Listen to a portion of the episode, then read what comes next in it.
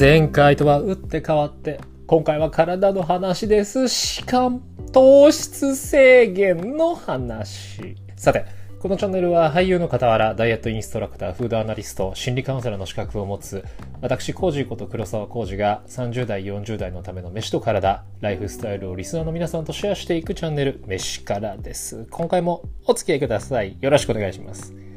さて、今回の飯からはですね、いやー前回さ、パフェを食っとけ、パフェ食うと楽しいよとかって言っておきながら、この話題、王道の糖質制限ダイエットの話です。いやマジでさ、ちょっと狂気の沙汰だよね。あれだけ前回いいよいいよとかって言っといてさ、甘いものねえ、言ってることとやってること全然違うんだからね、この人ね。いやー狂気の沙汰ですよ、ほんと。ただね、やっぱこう暑くなってきたじゃないですか。ちょうどこれを今放送しているこの日はですね、東京30度をゴリゴリ超えてる日なんですよ。真夏日も真夏日です。もう夏が来ちゃったわけなんです。そして薄着になる季節ってこともあってですね、周りの知人友人から結構来るんです。痩せるコツ、トレーニングのコツを聞かれること本当に増えました。なので今回、再録という形にはなるんですけれど、いろいろちょっと編集をしたりということも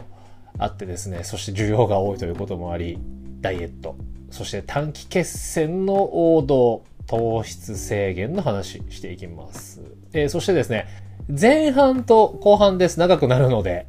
はい、前半後半です。なので前半は糖質制限の種類と、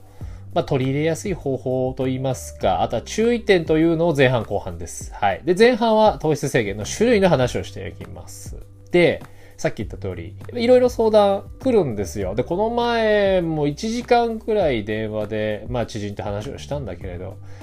どうも多分やらなそうだしね。その人の場合は、毎日の酒と外食をとりあえずやめてほしいと。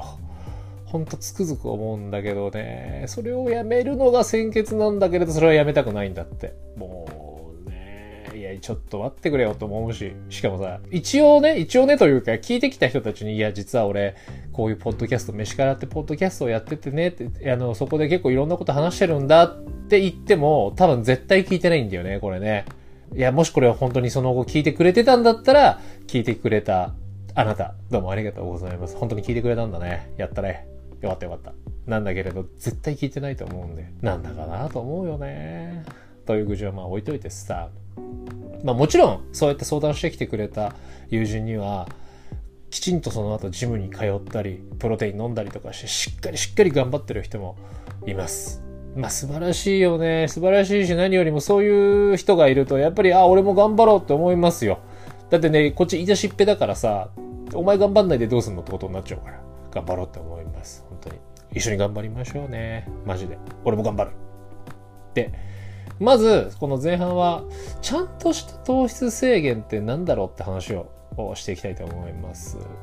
そう、糖質制限、ただ減らすとかただ取らないっていうわけじゃないんです。そんな実は簡単な話ってわけでもないんですよ。ちなみにこの糖質制限に限らずなんですけれど、人それぞれでこれがいい、あれがいい、これはダメっていう主義主張が本当に違います。この業界、特に体トレーニング業界は。で、もしやるなら、トライをするなら、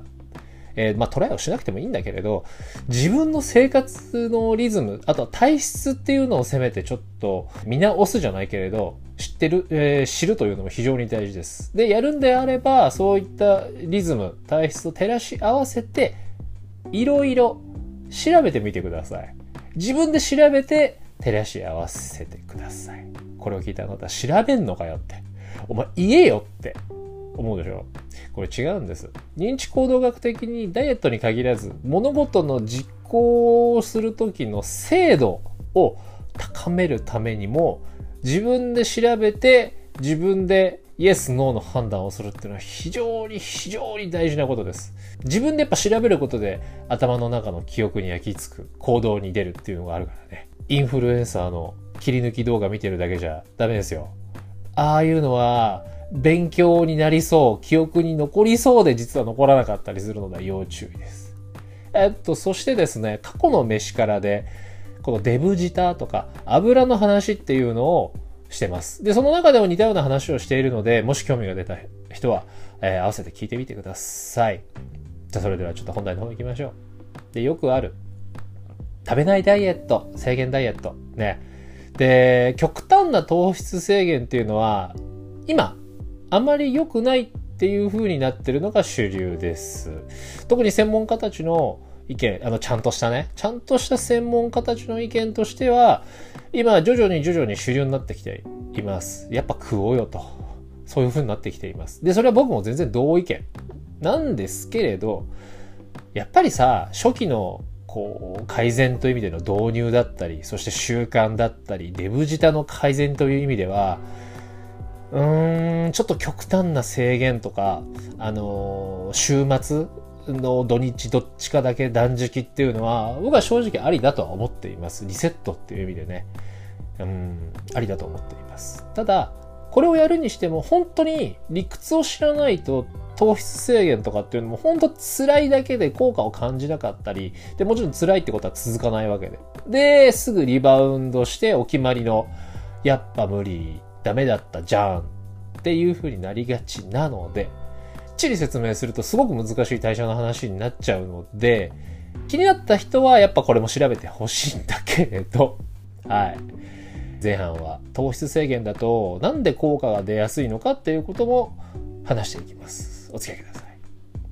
さて、まあいろんなね、ダイエットがある中で結局避けては通れないし、分かっていてもやれない、やりづらいけれど一番効果があるのがみんな知ってる通り食事の制限、食事の管理です。で、それは当たり前。8割、9割が食事制限、食事管理かな。運動よりもね。で、ごくごく一部の人を除いて現代人の肥満の原因っていうのは本当に食べ過ぎです。そしてもちろん運動不足もあります。で、なおかつ飯からで何度も言ってるストレス。現代人は本当にストレスみんな溜まってるでしょ。で、ストレスが溜まると本当食欲が暴走して、かつ消費をしづらくなる。代謝が悪くなるっていうかな。とにかくいろんな悪影響しかないわけですよ、ストレスっていうのは。で、それで負の連鎖が始まって、太ってしまう。で、そしてしまいにはメンタルもやられてしまうっていう話は何度もしています。で、本当大事なことで知っておいてほしいのは、糖質も脂質も悪くはありません。別に毒じゃないからね。むしろ適切な体があればどちらもすごく必須な栄養素なので、これは勘違いしないでください。決して糖質が悪、脂質が悪って言いたいわけではありません。糖質やこの脂質を取りすぎかつ現代人の場合ね、あと他が足りなすぎっていうのが正確な表現って言ったらいいかな。やっぱね、食べすぎなんだよ、純粋に。の癖して足らなすぎなんだよね。運動だったり他の栄養素が。で、この糖質制限。細かな理屈、代謝がはしょりますけれど、糖質は 1g に対して約3倍の水分を引き込みます。なので、1週間ぐらいきっちり糖質制限をすると、水分が抜けていくので 3kg ぐらいはあっさり減ります。1週間ぐらいで。はい。で、かつ水分が抜けていくから、むくみがなくなるわけでしょ。だからね、やっぱ体がね、さっと軽くなるの。で、シュッとラインが整うしね。なのでそこで、よし、痩せたぜ、しまったっていう風に錯覚しやすいのよ。糖質制限は。これは勘違いしやすいんだけれど、純粋な脂肪で3キロ減ったというわけではございません。1週間で純粋な脂肪だけ3キロ減らすのは、ほぼ無理かな。ほぼ無理だと思います。水分です。効果を感じやすくて、見た目にも効果が分かりやすく、確かに痩せます。体重は減ります。もちろんそうだよね。だって主食を抜くから、カロリー自体も大幅にカットはできるから。で、かつ、糖質への依存っていうのも少なくはなってきます。僕も最初は徹底した糖質制限でした。なんですが、これはね、やっぱ後で知ったんだけれど、この糖質制限っていうのもちゃんと種類があって、冒頭の通り、ただ抜けばいいものではなくて、何度も言う通り、最初のうちは減ったのはね、脂肪じゃなくて水分なので、開始1ヶ月ぐらいでガクンと中には1ヶ月ぐらいきっちりやっておくと本当に5キロから8キロ人によっては10キロぐらい減る人もいるのかなってなってくるとさ、そりゃ見た目も変わってくるから、やったぜ減ったぜと、じゃあ好きなもん食べちゃおうってなるよね。で通常の食事に戻すとあっさりリバウンドするわけ。糖質が急にドカンときて水分をゴリゴリに引き込んで、でせっかく戻ってきた味覚だったり食欲っていうのを暴走して食べ過ぎてしまう。でまた太って、ああでまた痩せなきゃっていうのをずーっと繰り返してきたかと思います、人類は。でそれの繰り返しで筋肉もそうだし代謝も減って、私たちこの30代40代50代になった頃はもう何をやっても痩せづらい体質になっていたっていう人も結構います。もうこのね、ほんと代謝が減ってしまうっていう負のサイクルになるんだよね。で注意としてあるのは、まあ YouTube しかりテレビしかり、糖質制限をする上でこの水分の増減、水分が減って痩せました増えましたっていうのをまるで本当に脂肪が減ったとか脂肪が増えたかのように錯覚させるミスリードが非常に多いので、踊らされないように注意しましょう。うん、よくあるのが減量をしまくったボディービルダーとか、ああいうなんだろうダイエット系のインフルエンサーの人がドカ食いしてみた、なんだろうファーストフード一気食いしてみたって言って1日で8キロも増えちゃったって言ってこうセンセーショナルな見出しを作る人がいるけれど、それももちろん水分です。まあもちろんね、食べた分が便として出てないからお腹の中に溜まってるっていうのもあるんだけれど、たった1日の過食で脂肪は増えません。そこまで人間の体バカじゃないですね。だからこれ本当注意しましょう。あ、そうだから今の時期夏でしょ、で脱ぐとかっていうタイミングがあって、海ね行くとかあるじゃない。でそこで、脱ぐからよしじゃあ急ごしらえだって言って糖質抜いて水分もカットしてシュッと見せても、現場に行って水飲んだりお酒飲んだり物食べちゃったりするとあっという間にボヨボヨしちゃうから、ほんと気をつけてね。朝はへっこんでたお腹も夜にはお腹ボヨンボヨンになってるからね。俺そういう人何回か見たことあるから気をつけましょう。ただそれでも推したいのは結局やっぱり痩せるというか、やっぱり体重が減るからなんだけれど、実はそれよりもすごく大事なことがあるからなんだけど、それは後編でお話ししたいと思います。前置きがすごく長くはなってしまったんだけど、非常に大事なことなので知ってほしかったです。そしてまあ本題の糖質制限ダイエット、3つポピュラーなのがあります。まず1つ目が普通の糖質制限、まあいわゆる主食、穀物ですね、穀物を抜くこと、そして砂糖を断つ、甘いものを断つっていうことだよね、だけのものです。まあいわゆるみんなが普通にやることかな。まあ結局ご飯主食を食べない分カロリーも抑えられるからね。まあ僕やってたのはこれです。まあそこで体重落ちましたよやっぱり、うん、で糖質依存からも抜けて落ち着いて体調もすっきり、メンタルもすっきりというふうにはなりました。でこの時はもうひたすら肉、魚、野菜、卵をもう食べまくってた。でなるべくこの時は脂質も取らないようにしていました。うんまあ脂質を取りづらいって言った方が正しいのかな。ただ週末とかにはチーズだったりナッツをつまんだり、あとはチートデーって言って焼肉は食べたりしていました。もちろんご飯抜きだよ。赤身の肉をもうむしゃむしゃ食してました。あれうまかったな。やっぱね調子よくなるのよ。そして2つ目、これねロカボというものです。厚生労働省が提案するローカーボダイエットというものです。これはね、低糖質のすすめというやつ。でもこれ個人的にはちょっとないなと思っていて。これ、ホームページとか見てもらえばわかるんですけれど、この、じゃあ1日にこれぐらいに抑えておきましょうっていう数値がですね、結構甘いの。甘い上にこれイメージがですね、これね、女性向けにやってるのかわかんないけど、結構ふわっとした感じなの。ゆるーっとした感じ。ピンクとかベージュとか、ああいう感じ。なんだよね。で、こういうふわゆるのイメージでやってるもんだから、非常に勘違いをしやすいです。認知のズレが起こりやすい。これはおすすめしません、正直。はい。ちょっと、残酷なことを言うんだけれど、太っている、痩せたい、あとはちょっと数値に難があるよなんていう人が、このね、ローカーボなんかやったってね、正直改善なんかできないと思います。体重云々とか、その意識の問題もね、僕はできないと思うね。で、この認知のズレ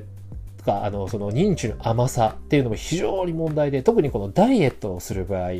ある実験ではですね、人は1日の摂取カロリーだったり、自分の運動量をかなり甘めに見積もることが分かっています。これね、知識がない普通の人は当たり前なんだけれど、管理栄養士さんだったりとか、パーソナルトレーナー、いわゆるそっちのスペシャリストですら、自分の取ったカロリーだったり運動量っていうのは甘めに申告するっていうことが分かっています。これね、なので普通の人が、だから知識も全くない人が、どれだけ甘く見積もってしまうかってことがよくわかるよね。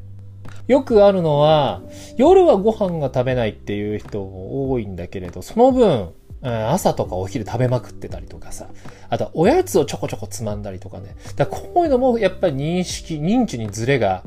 あることが原因です。そういったことがほとんど。一度ね、おすすめはご飯の量を測ってみるといいです。普段自分がどれだけご飯を食べているかっていうのが本当よくわかるから。びっくりするぐらい、100g ってこんな少ないのって思うから。で、あと自分が普段何気なく食べてるご飯の量が結構多いことに気がつきます。うん。だいわゆるこの糖質制限とかっていうのは、ほんと中途半端にやるのはおすすめしません。はい。もうやるんだったらもうパチッと決めてやった方がそっちの方がわかりやすいしね。うん。で、そうしないと減量もうまくいかない上に、いつまで経ってもこの糖質依存、糖質に縛られることになるので、やるならしっかり制限をしていきましょう。そして3つ目、最後。これはケトジェニックダイエット、ケトンダイエットとも言います。これはですね、主食の糖質はもちろんなんですけれど、野菜だったり調味料の糖質もきっちりカットをして、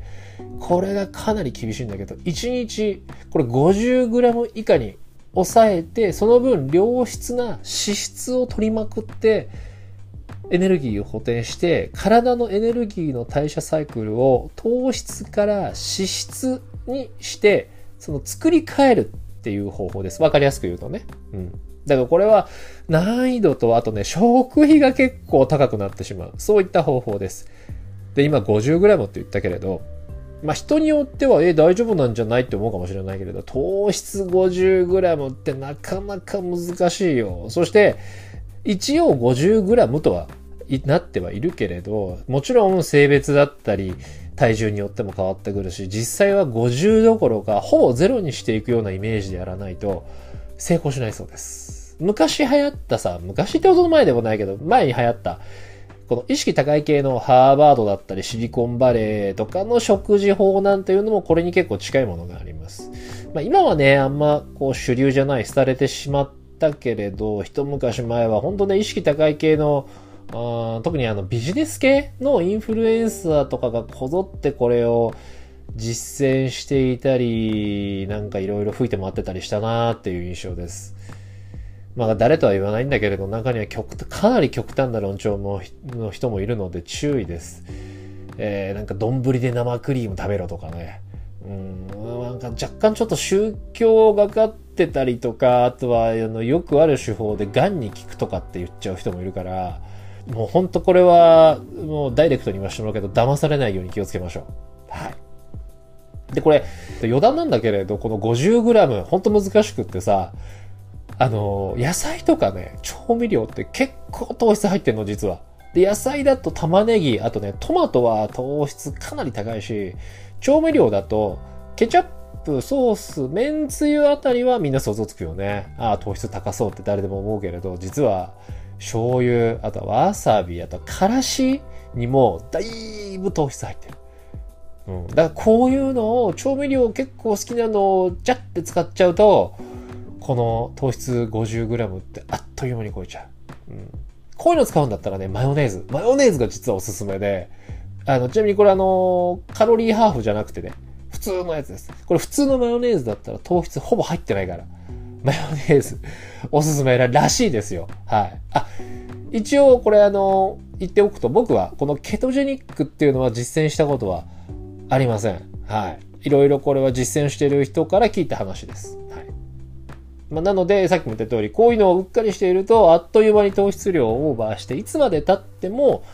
エネルギーのこの代謝の回路がうまく切り替わらなくて、最悪脂質の取りすぎで太ったりとか、あと人によっては具合悪くなったりします。しっかりした予備知識だったり、あと準備がないと、このケトジェニック成功するのは非常に難しいと。僕は思っています。まあ、これをお勧めしている人も同じことは言ってるけれどね。これはちゃんとした知識が必要ですよというのを言ってるから。うん。なので、個人的にはローカーボは除外して、この2つの普通の糖質制限とケトジェニック。この2つの糖質制限なんですが、差しの言い方はわかる通り。似ているようで全然違います、これ。はい。普通の糖質制限はシンプルにできるんだけれど、体が、慣れていくまでは、やっぱり人によっては辛かったりするし、まあ甘いもの食べたい、ご飯食べたいよっていう意味でね、辛いし、あと体脂肪がそこまでついてない人がじゃあダイエットしましょうって言って糖質制限をチョイスしてしまうと、エネルギー不足から来るガス欠、まあちょっとフラフラってなっちゃうことだよね。で、あとは低血糖にもなったりします。特に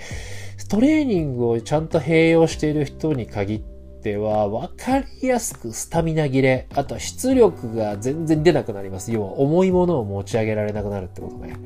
うん、これが顕著に出ます。実際僕もそうでした。うん、で、あと中にはまあこれも僕のことなんだけれど、人によってはその糖質制限をすることによってのストレスからくる切れ食いに走っちゃう人もいます。まあ僕は切れ食い数える程度で済んだけれど、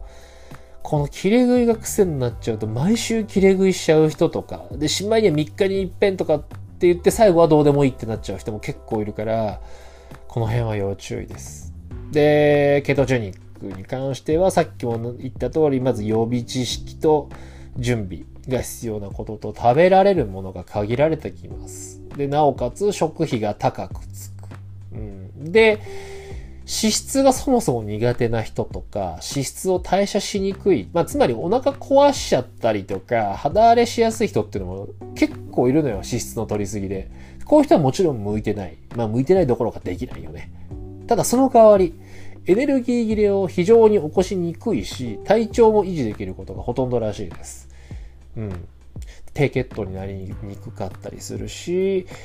トレーニングの時のそのスタミナ切れを感じるっていうのもあまりないそうです。と、まあこんな感じで、みんな大好きだよね。多分どんな人でも一回ぐらいやったことがあると思うの。ちょっとした糖質制限。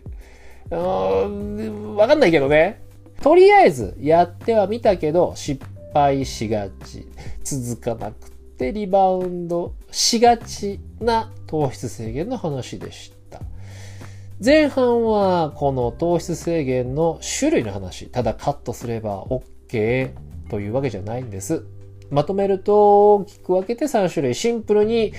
主食、つまり穀物、芋なんかと砂糖、あと甘いものだよねっていうのはカットして、なるべく脂質も減らすけど、野菜だったり調味料なんかの糖質は無視するシンプルな糖質制限。そして2つ目はローカーボ、通称ローカーボ、厚労省が提唱する単に糖質を減らしましょうというやつなんですが、設定値が割と甘くって不和ゆるのイメージがあるので、やっていて認知のズレを起こしやすいです。やっていたつもりが全然やってませんでしたなんていうこともあります。で、そして3つ目はケトジェニックダイエット。とにかく糖質を徹底的に削りまくって、その分を脂質。で、これもちろん良質なやつね。脂質で補い、体のエネルギーの代謝回路を糖質から脂質に切り替えるというもの。これは予備知識だか、準備が必要なので要注意です。糖質制限。だいたいこの3つになるかな。いかがだったでしょうか。前半はこのあたりです。後半は、やる上での注意点だったり、実際じゃあどうやって取り入れていこうかとか、そんな話。あとは、今、じゃあ主流な、食事制限というか食事管理、ダイエットの手法は、なんていう話をします。後半もぜひお付き合いくださいませ。それではまた後半でお会いしましょう。バイバイ。